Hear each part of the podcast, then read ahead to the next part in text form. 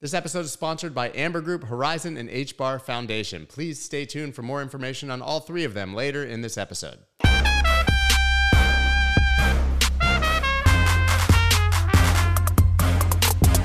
What's up, everybody? I'm Scott Melker, and this is the Wolf of All Streets podcast, where two times every week I talk to your favorite personalities from the worlds of Bitcoin, finance, music, art, sports, politics, basically anyone with a good story to tell. Now, there have been a lot of narratives in 2021 from DeFi, NFTs, metaverse to institutional adoption.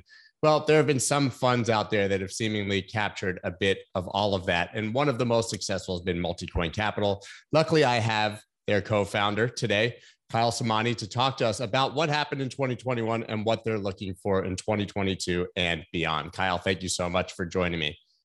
Scott, pleasure to be on the show. Longtime fan. Thank you, man. So, listen, I spoke with Mark Yusko uh, the other day. Uh, we keep in touch, and he said to me, "You got to talk to Kyle Samani because Multicoin is probably the most successful hedge fund in the history of the world." To quote him, probably their last fund was the most successful in the history of the world. Can you talk about your last fund and why that is the case? Um, so not a lot to talk about performance or financials or whatever. Unfortunately, there's a bunch of rules around marketing a fund. Um, other than I can say we uh, invested a meaningful position in Solana and have held it. And how early were you in Solana? When were you actually investing in that? Uh, so the Solana raised three private rounds of financing over the course of 2018 and 2019 before the token launched in 2020.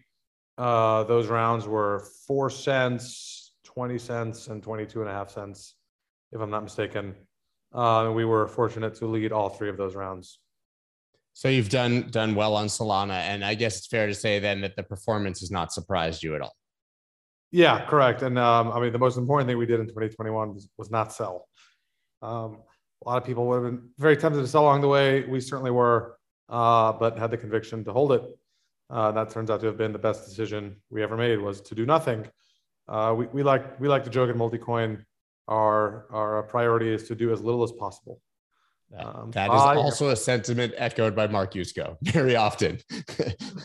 do less, make more, right? Uh, and it, se- it seems to work exceptionally well. Uh, but diamond hands are hard to come by, sort of as you acknowledge. As I said in the intro, there were a lot of trends, obviously, in 2021. You led in with Solana. Layer ones have been sort of the talk of the town all year. Solana not being the only one that's obviously had great success that leads to the notion of the Ethereum killer, which I personally think is nonsense. I believe we'll live in a uh, multi multi chain world. Um, do you believe that Ethereum will continue to be the leader? Do you think it will be replaced? Do you think that they will all sort of find their niche? What's your what's your vision for layer ones? Yeah, so I, I think the question asked is why did the layer ones all outperform so much this year? And I think the answer to that is demand for block space increased dramatically, and uh, none of the Ethereum solutions uh, or Ethereum, either layer one or ETH layer twos, uh, were even remotely ready to handle that influx of demand. As a result of that, gas fees went up, and that drove users elsewhere. So the first kind of instantiation of that was BSC. The second was Fantom, The third probably was Solana, and arguably the fourth now is Fantom. Excuse me, is Avalanche. Avalanche um, over the course of the year. Uh, and so just like demand for block space keep, keeps growing. And that's why you keep seeing this type of thing happen. Um, the question is, how does that kind of continue to play forward into 2022? Um, and, and obviously the answer is demand for block space will continue to increase, but not all block space is created equal. Um, my kind of operating theory is that um, as time goes on, the next, the new kinds of applications will be built that leverage composable, uh, composable crypto primitives. Um, and the more of those primitives you have, and then the more liquidity you have, the more data you have, the more state that there is in the network, the more that the next generation kinds of applications will be built um, on a, few, a smaller number of chains. So let me let me describe what that means. Please. Uh, DeFi t- took off because like you could trade tokens primarily with it. Um, for Uniswap to work, right, you need a few things. You need to have exchange on ramps from all the major exchanges. You probably need stablecoins, although ETH pairs were the first pairs.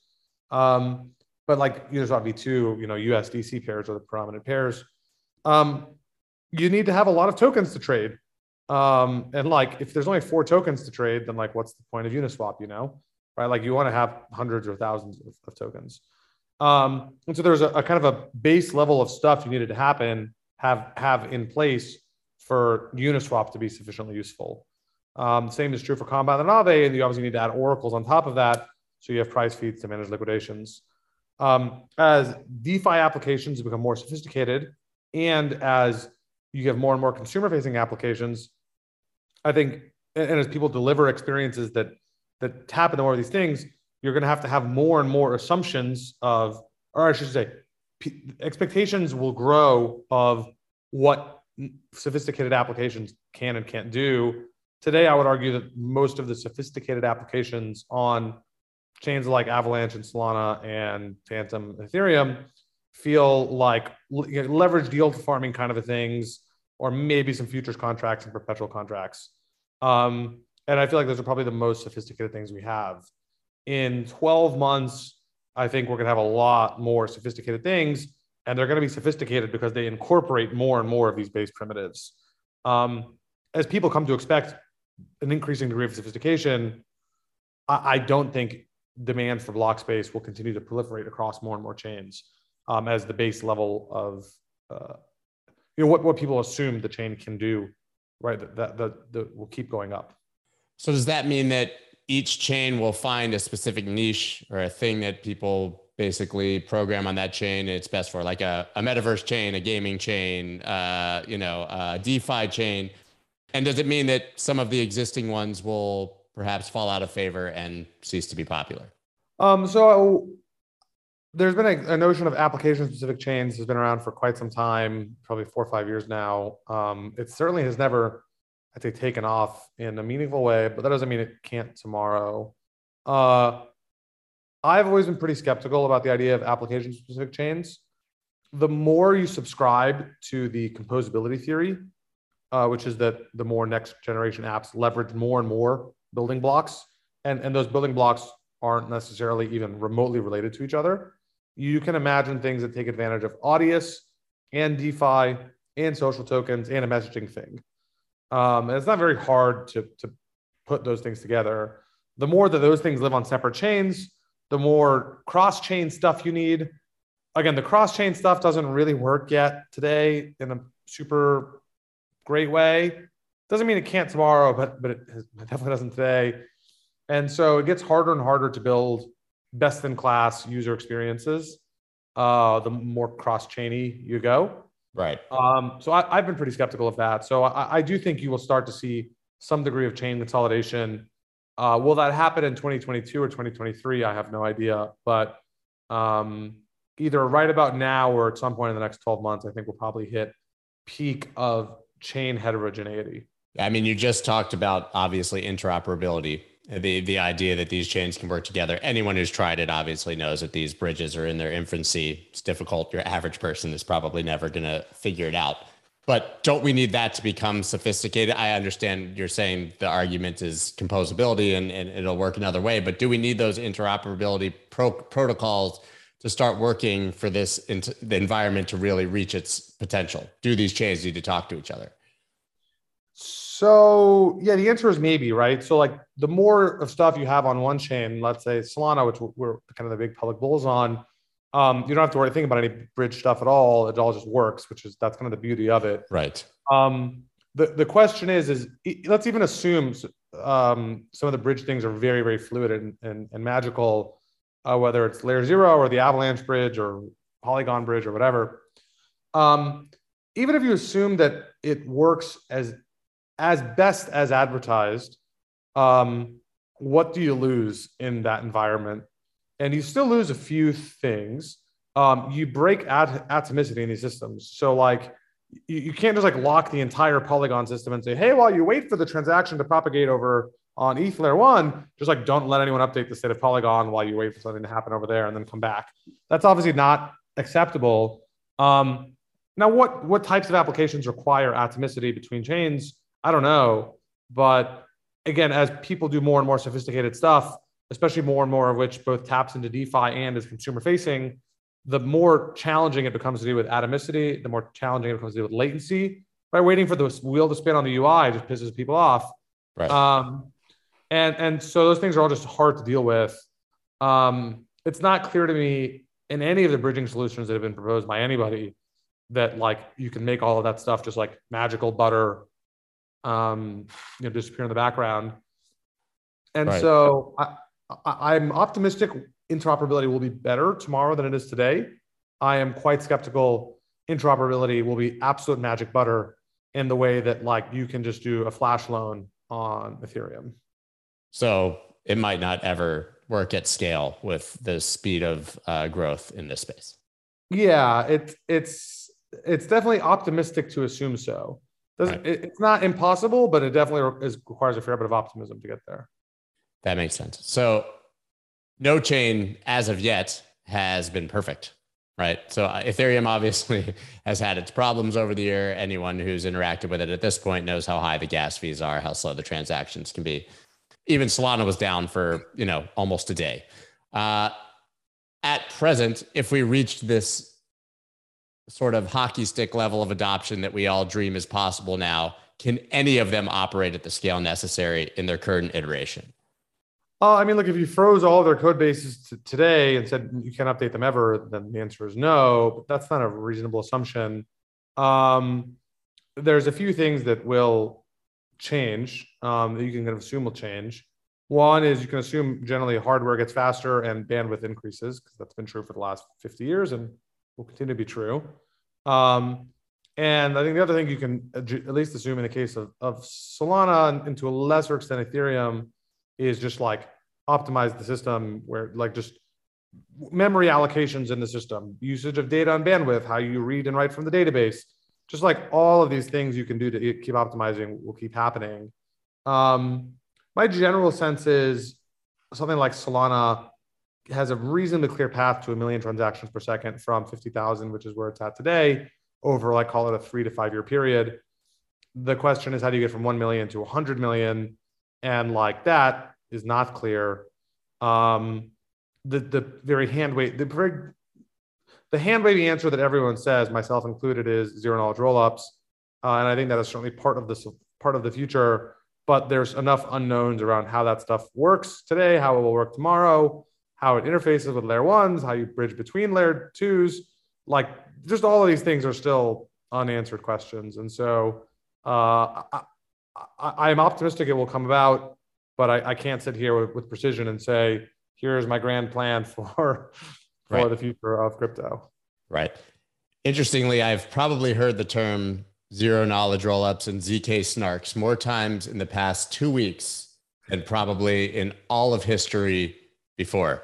Right. And so we've obviously had like our DeFi summit, our NFT summer, and the meta, metaverse boom and the gaming boom. Is zk-SNARKs the next one that we should be looking at? Because just anecdotally, the amount of times I've heard people starting to talk about it is pretty, pretty, uh, pretty, pretty aggressive.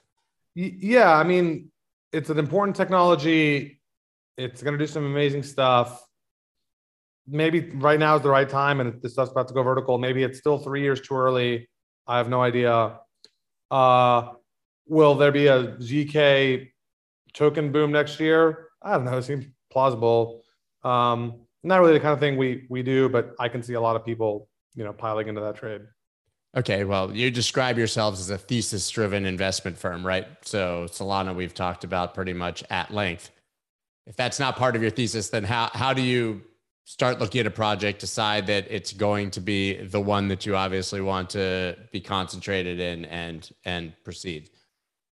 Yeah. So, I mean, in the case of scaling specifically, we, have taken a, a, barbell approach really. Uh, certainly, Solana was our biggest position at entry, and we, have held it. That's done very well. we also have, uh, you know, own a meaningful stake in Starkware. We started investing as far back as September of 2018.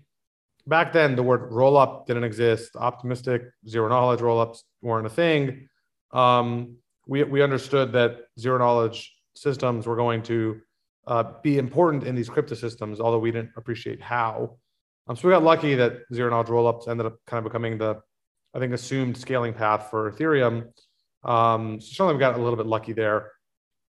Um, but we generally have kind of taken the, the barbell view of like Solana is, is I actually say the boring way to scale, which is just optimize it, use every ounce of hardware and bandwidth as effectively as possible, make it go fast, uh, and try not to solve any unsolved computer science problems.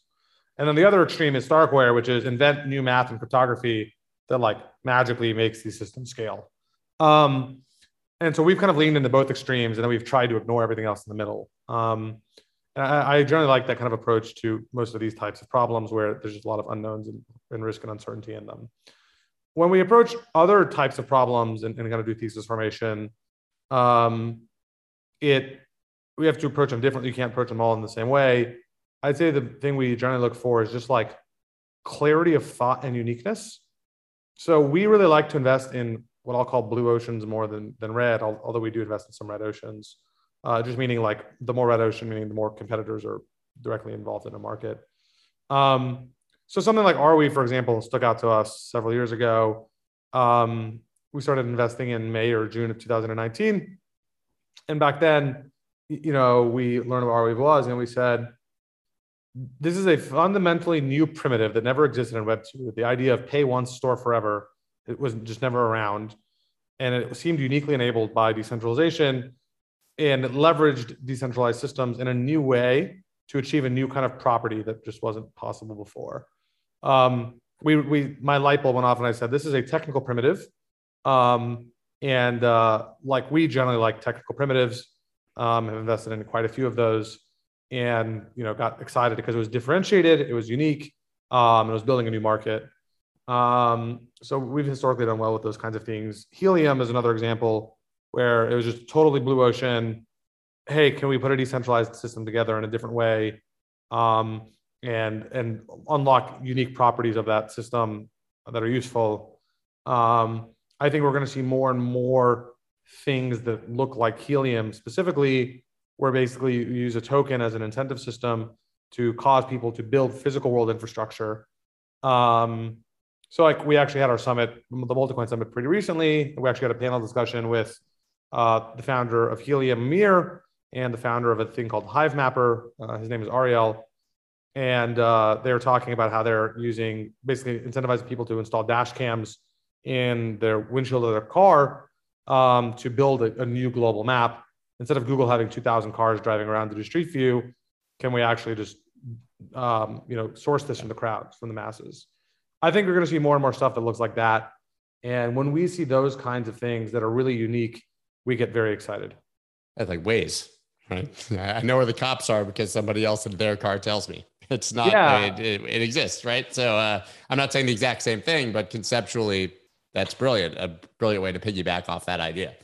Yeah, I mean, Waze. Just imagine if Waze had tokens, right? Like it would be a like that. That's what Hivemapper is, and so yeah, you got paid uh, to tell people where the police were waiting and uh, when there was a car on the side of the road and when there was traffic. I mean, that I hope the Waze is listening because uh, this is their opportunity for a great business, right? Uh, I, I have a friend actually in my hometown who loves helium and is actually, you know, he like pays people to put the things on their on on their roofs and he's buying extra houses to put them he's been a believer and it's and it's paid off massively for him uh, yeah i mean i've heard a lot of stories like that um, we know that one of the groups that's the largest owners of helium hotspots in the world they own over a thousand hotspots and like i mean yeah there's a lot of amazing operations and they've all been wildly successful one of the most frequent complaints we hear about platforms in the digital asset space is that they're not reliable and trustworthy. That's why I'm so excited to tell you guys about Amber Group.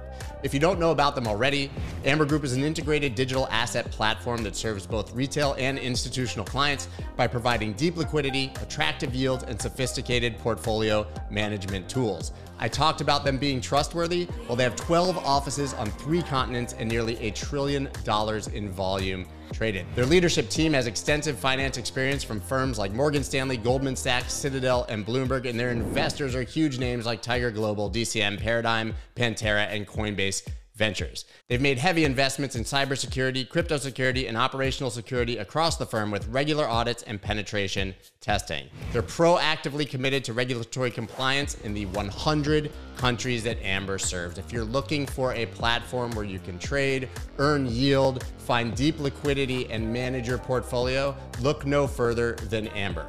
You can check them out at thewolfofallstreets.link slash Amber Group. That's thewolfofallstreets.link slash Amber Group. The future of cryptocurrency is a multi chain world, and you can't have a multi chain world without Horizen, who allows these chains to be interoperable. Horizen is the zero knowledge enabled network of blockchains powered by the largest node system, larger than either Bitcoin or Ethereum, with scalability and flexibility unmatched by others. Blockchains built on Horizen are enhanced by zk-SNARK privacy tech and provide massive throughput without compromising decentralization. Horizen can support up to 10,000 independent blockchains running in parallel and issue an unlimited amount of tokens. That's why huge projects that you love, like Celsius, Dash, IOTA GameStation, Hero Engine, and LTO Network, are all building their blockchains with Horizen. Anyone can build on Horizen using their platform Zendoo, and Horizen is going to issue their own first token on Zendoo this year, Zenny Token. If you're not familiar with all the amazing things that this project is doing, check them out at thewolfofallstreets.link slash horizen. That's H-O-R-I-Z-E-N. Do it now. Everybody in cryptocurrency already knows about Hedera Hashgraph. It's one of the fastest, most secure, and trusted networks on the planet. But what they might not know about is the H bar Foundation. With a budget of $2.5 billion already, they are funding entrepreneurs and projects that want to build on their blockchain and build within the ecosystem. Absolutely incredible. And they're not only giving them funding, they're actually helping them to develop it and then to get the word out as well. You guys should check out the HBAR Foundation and what Hedera Hashgraph is doing. You can do all of that at thewolfofallstreets.link slash HBAR. That is thewolfofallstreets.link slash H bar. Do it now. Such a layup if you're a if you're a massive landlord and you actually knew about that and could take advantage of that. Really, really, actually a huge opportunity. So, from your approach, obviously you have massive exposure to Solana and sort of the uh, you could almost call that the umbrella for all the things that are happening on that network. Do you guys look more granular granularly at smaller things like the actual metaverses or the actual play to earn tokens? Or are you focused more on the infrastructure under, underlying them? So we invest in all layers of the stack. We do go all the way from infrastructure, so things like Solana and Starkware and Graph, and Arweave, all the way through consumer-facing applications, so things like um, Audius and some others that we haven't disclosed yet. Um, we, in the case of, I, I would say we have generally four years ago we're almost exclusively infrastructure and are increasingly moving up the stack today. Uh, in the case of like virtual world, I'm not going to call them metaverses. I'm going to call them virtual world things. So things like Sandbox, things like Decentraland, Somnium, those kinds of things. Um, we haven't yet invested in any of those. Um, my biggest concern with games generally is like, what is your competition? And your competition in abstract terms with games is all of the internet meaning just like a person is bored and they want to pass the time so they can watch netflix they can listen to music they can call their mom you know they can play games. Uh i just like going into markets where you're competing with everything else on the internet it's just like a very difficult proposition. Uh and i, I don't feel terribly well positioned to render judgment on that. Um not to say that we won't invest in some gaming things. We have invested in one that's not yet disclosed um, but we are, uh, I'd say we're not converting Multicoin into a gaming fund. Uh, some of our peers appear to be turning into gaming funds. Uh, yeah, it's it's pretty popular. Uh, so you're gonna get when gaming fund pretty soon on your Twitter all the time. So people, yeah, yeah, a lot of game pitches. Uh, GameFi, I guess, is the new term for it. Which, uh, anyways, um, we yeah, so it's we continue to follow it along. We have not been the most aggressive there. That may change in the future, but for now is not true. Um, the play to earn stuff is interesting. Uh, I, I, was initially quite skeptical of Axie, uh, and then got interested, and then have returned to my skepticism. Um, I think play to earn is a misnomer in the same way that cryptocurrency is a misnomer. Um, like you're in crypto full time or close to full time you don't call them currencies because they're not currencies. They're assets. Um, they do things. They have unique properties. Like they're not currencies. Uh, play to earn to me is a similar construct. There are two kinds of people in Axie. There are people who are playing Axie. Um, they're playing it because they think it's fun, because it's some sort of status symbol, whatever. And those people are spending money in Axie. And then there are people who are working in Axie who are uh, you know, breeding Axies and farming them and battling them or whatever. Uh, and uh, th- those two segments of players have almost no overlap. Right. And true. because they have no overlap, that basically means you have people who are playing and people who are working. The people who are earning an Axie are not playing; they are working. Um, they are grinding. It, they're not having fun because it's just you're clicking the same buttons every single day. It's a job. Um, that is called capitalism. It's called having a job, right? Uh, and uh, so the optimistic case for what Axie represents, the pessimistic case is it's a job and it's not interesting. That's not that's unfair. Uh, the optimistic case for what Axie represents is a vision that there will be lots of economies for lots of games that will be large scale multi multiplayer games, those those systems will have economies, and you will have some people who spend a lot of money in those economies and a lot of people who work in those economies. And I can totally see a world five years from now in which there are tens of millions of people who who work in those environments. Sure. Uh, and that's why all these guilds have become so popular now is kind of a recognition of that of, of that eventual outcome.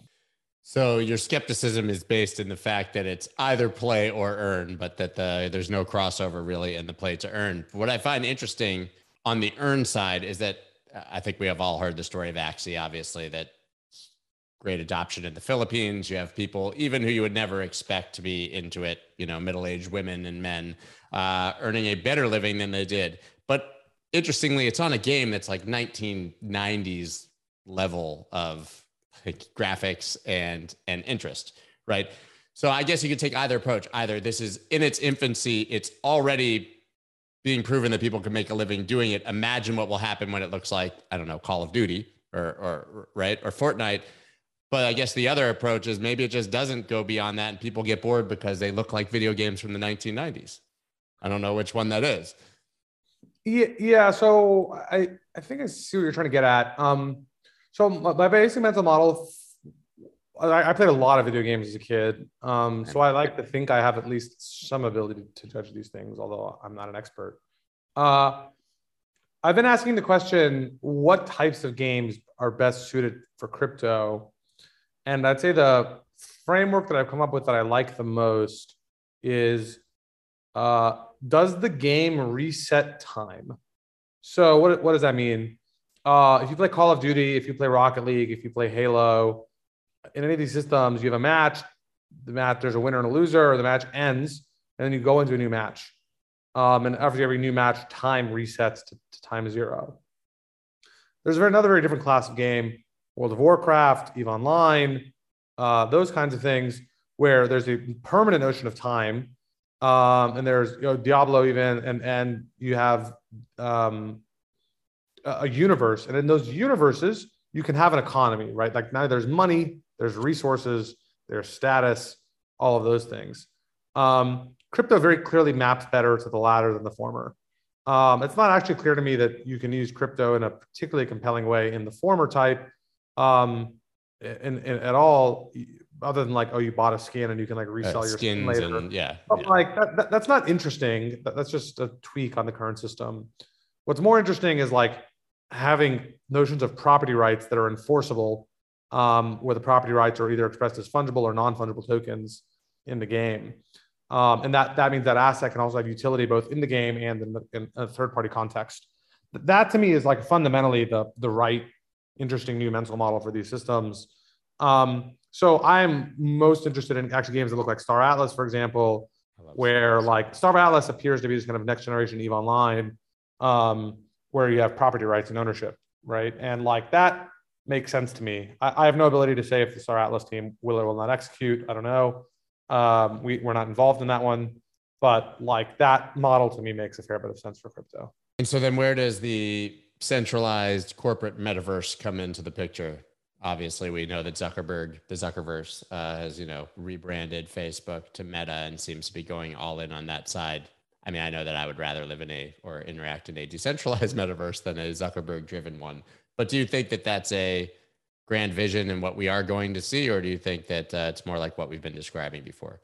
Um, so I think it's quite unlikely that there is a metaverse. I think there will be lots of lots of them. There will be some that are fantastical getaways. So things like um, Star Atlas and Eve Online certainly fit that bucket. Matrix Online, Knights of the Old Republic. I mean, a lot of the video games over the last 20 years very much fit that mold. Um, more interesting question will be what type of metaverses will exist um, that are just like, I don't know, will there be a CNN sponsored metaverse or a Nike Probably. sponsored metaverse? Right. Uh, or will it just be Apple and Google sponsored? You know, I don't know. Um, and Facebook. Uh, I think there will definitely be multiple. I think the key thing is going to need to be common notions of property rights. I think that's going to be extremely important in these systems. Um, and, uh, you know, it's still really, it's, it's early. It's hard to reason about how it's going to come about. But um, I'm optimistic that crypto will be used as the common standard for enforcing property rights and if that is in fact the case, then that's extremely bullish for crypto um, over the next 10 years. Yeah, I, I, still can't mentally yet, but maybe I just don't quite get it yet. Uh, get to spending two and a half million dollars on a plot of land in a uh, still, like I said, sort of sort of 90s graphical metaverse. Yeah, no, it, that, that stuff is uh, probably ahead of its time. You probably need to have utility before you have land speculation. Um, there's actually been quite a fair bit of history of developers doing uh, land auctions in games over the last 20 years that were not on crypto rails. Uh, and their overwhelming history suggests that land speculators ruin the game um, in meaningful ways.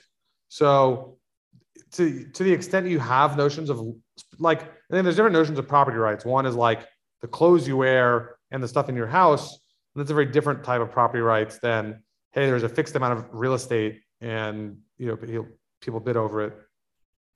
So the best things that evolve into full-fledged digital economies and metaverses are going to need to a have a very good sense of history of like what has and hasn't worked over the last 20 years. Look at Second Life, um, look at all these online games, and then b be able to to craft utility, find a cohort of users that's tight, and then slowly expand from there much in the same way that Facebook started for college students and right, like started at Harvard only, then other colleges and, and so on and so forth.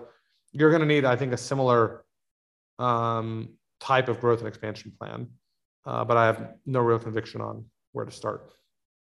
Earlier in the conversation, we were obviously talking about whether any chain could uh, handle the future load and, and what it looks like at the moment. You talked a bit about composability that led to you sort of saying that we're very much in the infancy of what's possible uh, in DeFi and a lot of these structures. I mean, we obviously, as much as we like to think, some like to think that DeFi could replace banks and, and legacy systems, also very much in its infancy. So, what do you think will be the next big developments in DeFi that will start to give us, you know, insurance and complicated derivatives and all the things that exist in other markets that make them efficient?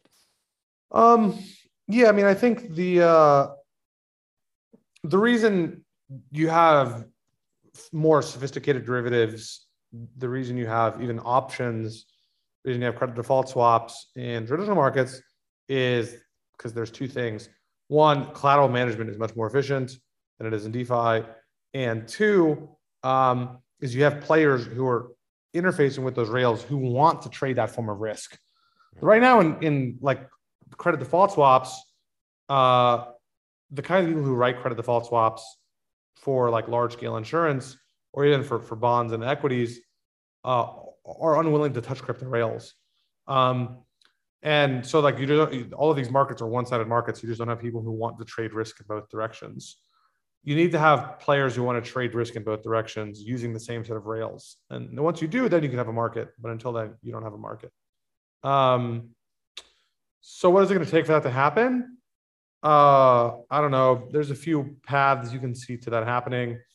Um, one is you could see a firm like Paxos or a firm like Provenance start to move over traditional assets, equities, bonds into crypto rails.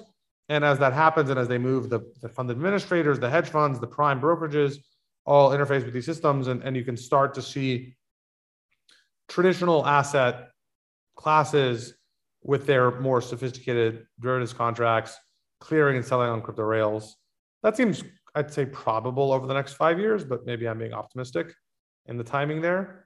Um, but certainly there's there's some very sophisticated, well-funded folks who are well on their way to doing that. Um, the other theory is just like DeFi itself continues to grow as just global speculation, global awareness increases, and those people want to trade more and more sophisticated ways. Um, I'm reasonably skeptical of that theory. Um, retail seems like to trade perpetual contracts. They don't even seem to like dated futures. Um, they don't seem like options very much. And as like the next marginal retail person discovers crypto and gets into crypto, they're less and less likely to be financially sophisticated enough to want to trade more sophisticated financial contracts. Um, so it's not clear to me that like DeFi growing is good for DeFi options. Those two things don't. I don't think there's a meaningful degree of core overlap between those things. Um, so the answer is I don't know, other than just like you have more sophisticated players on these rails who want to trade more sophisticated contracts.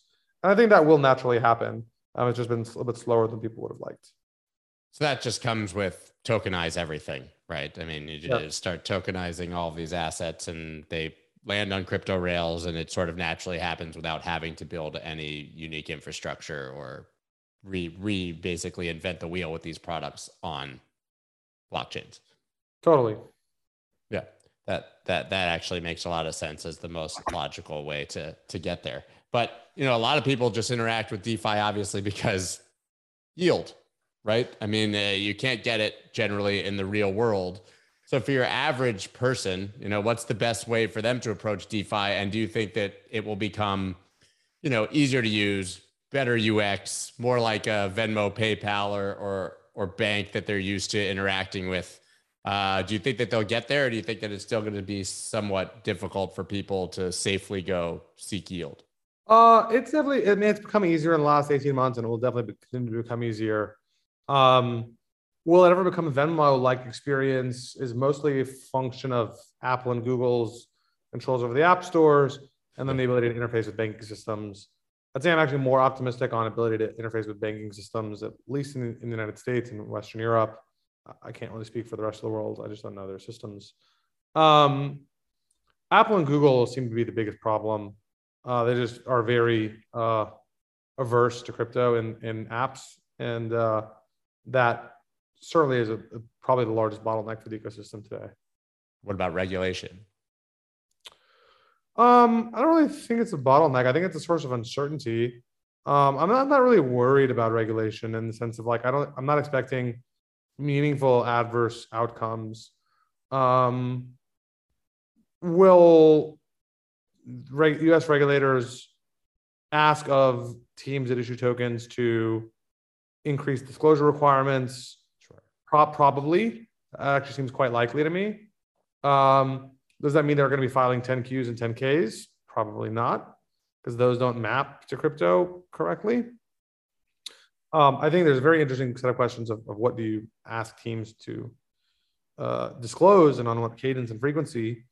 Um, but uh, I'm not worried that like the regulators are going to end the party. Um, I think they'll come up with some series of regulations for issuing teams that will be okay for some teams, probably okay for DeFi, and kind of weird for non-DeFi teams. Like if you're Audius or your Helium. Yeah, I just don't graph, fit in that. It, it doesn't. Fit. Yeah. Yeah. And so it, it's going to be wonky, but I'm not really worried about like very adverse outcomes. I mean, at the very worst case, they just move offshore, right? I mean, they just do what a lot of exchanges have done and a lot of companies have been doing for years, and they just say, we're just not going to operate in the US. Yeah, that well, that will be very common. I mean, that's already happened yeah, and happening sure. and will continue to happen. Yeah. So, what are you uh, looking for into 2022? Obviously, your thesis driven. What's your thesis for the next year and the, and the coming years? Uh, I mean, the thing I'm most excited about is to see the next generation of applications that leverage composability. I feel like Ethereum kind of stalled primarily because of gas problems. You got like Uniswap and Compound, excuse me, Aave and Compound working very nicely. Um, you got people trading primarily in Uniswap, so you get margin trading now and to go long and short that way. But it kind of stopped evolving after that, and then the Yearn to some extent, which is really just like a farming thing. Um, and uh, I want to see people continue to leverage composability to do new things. So, like, there's a new stablecoin launching on Solana right now called UXD. Um, it just runs the basis trade. There's a version on Ethereum called Lemma, uh, but I want to see stuff more like that. I want to see a DeFi native prime brokerage.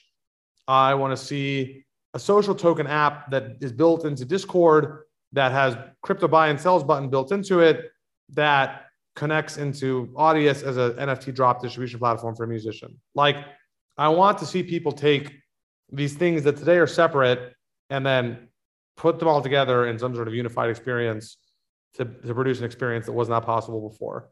And uh, I think next year we will start to see that happen in a very real way. So we've made zero to one, and now we're looking for the one to end, basically. yeah, I think that's a good that's a good analogy. Um, do you have a bearish case? Is there anything that can go horribly wrong? You know, does a is the market still fragile and susceptible to a big Bitcoin drop, and would everything go with it? What's the downside? Um, I have no view on on market timing. No view on like regulators causing prices to go down. Um, it's possible that we just achieve a max a cycle maximum now, two weeks ago, in three months. Those are all very much on the table. Um, but it's also possible that like we just grind up for another 12 months. Um, I, I, think people ass- assign too low of a probability to that. Um, as crypto, the, remember the internet bubble went from 95 to 9 to 2000 to 2000, I believe March of 2000. Just five years of, and the reason it sustained so long is you, you know, the people who bought in 1995 were early. The people who bought in 1996 were early. The people who bought in 1999 had no idea what they were doing. Um, but like, it's very possible we're in 1995 here. Um, you know, in the US today, it does feel like your Uber driver has crypto, which is true. I would say institutions are underexposed. And I would also say retail around the world is extremely underexposed. And so it's not obvious to me that the cycle has to end now um, and may very well continue. I mean, I think I saw you tweet a response to someone recently flash through my feed where you were basically talking about interest in Solana, and somebody asked you based on what you were like, every billionaire in the world calling me and asking me about it, right? Something to that effect. Well, if that's yeah, happening yeah. where the cycle's not over. Yeah. And, and look, like Bitcoin is a very different asset than Sol, which is a very different asset than Serum or Uniswap. Um, so it, you don't want to generalize too much across these various types of assets. But um, like interest is picking up in crypto. A lot of people, for example, look at Helium or look at Solana and are like, this is really interesting. And they look for every 30% dip to buy. Um, and uh, I wouldn't be surprised if those people stick, you know, keep coming in for at a minimum those two assets. Um, and I'm sure there are others that people are eyeing in size. I, it's becoming much clearer. You can see when there's any significant market dip, which ones get uh, have are bid and get bought up very very quickly. It's uh, it's much. I think it's much more actually transparent and clear at this point what you just described than it has ever totally. been in the past. Yeah. Yeah, the market uh, sell off from right like uh, December fourth or whatever that was. Um, certainly made that very clear. Yeah, I mean things like Solana, AVAX, Luna, Matic uh, hit it, was back at the highs two days later, right? So I mean, there are a lot of these these projects. Whether that means they'll be successful or not, I don't know, but there's clearly a hell of a lot of demand. Yeah, there's there's big bids for a lot of these. Yeah. So where can everybody find you after this conversation? Check out Multicoin and everything that you're doing. Yeah. Um, so I'm on Twitter at uh, there's my name, so at Kyle Samani, K Y L E S A M A N I. Uh, you can tag me there tweet at me there. My DMs are open, so feel free to send me a message. Uh, I am around. DMs open. Bold man, bold, bold and adventurous. Brave. uh, mine were open for years. It got to a certain point where they had to eventually be closed just because I couldn't find anything in there. well, thank you so uh, much most, for taking. Go ahead. Sorry. I was going to say most days I regret that decision, but every every from time to time some gold comes through, and so a- absolute gems in there. Well, thank you so much for your time and for uh, sharing your thoughts and your thesis on next year. I mean, gives a lot of clarity as to what is reasonably possible and what I think is unreasonable to expect, you know, in the coming months. Awesome, Scott. Thank you for having me on the show. It was a pleasure. Thank you.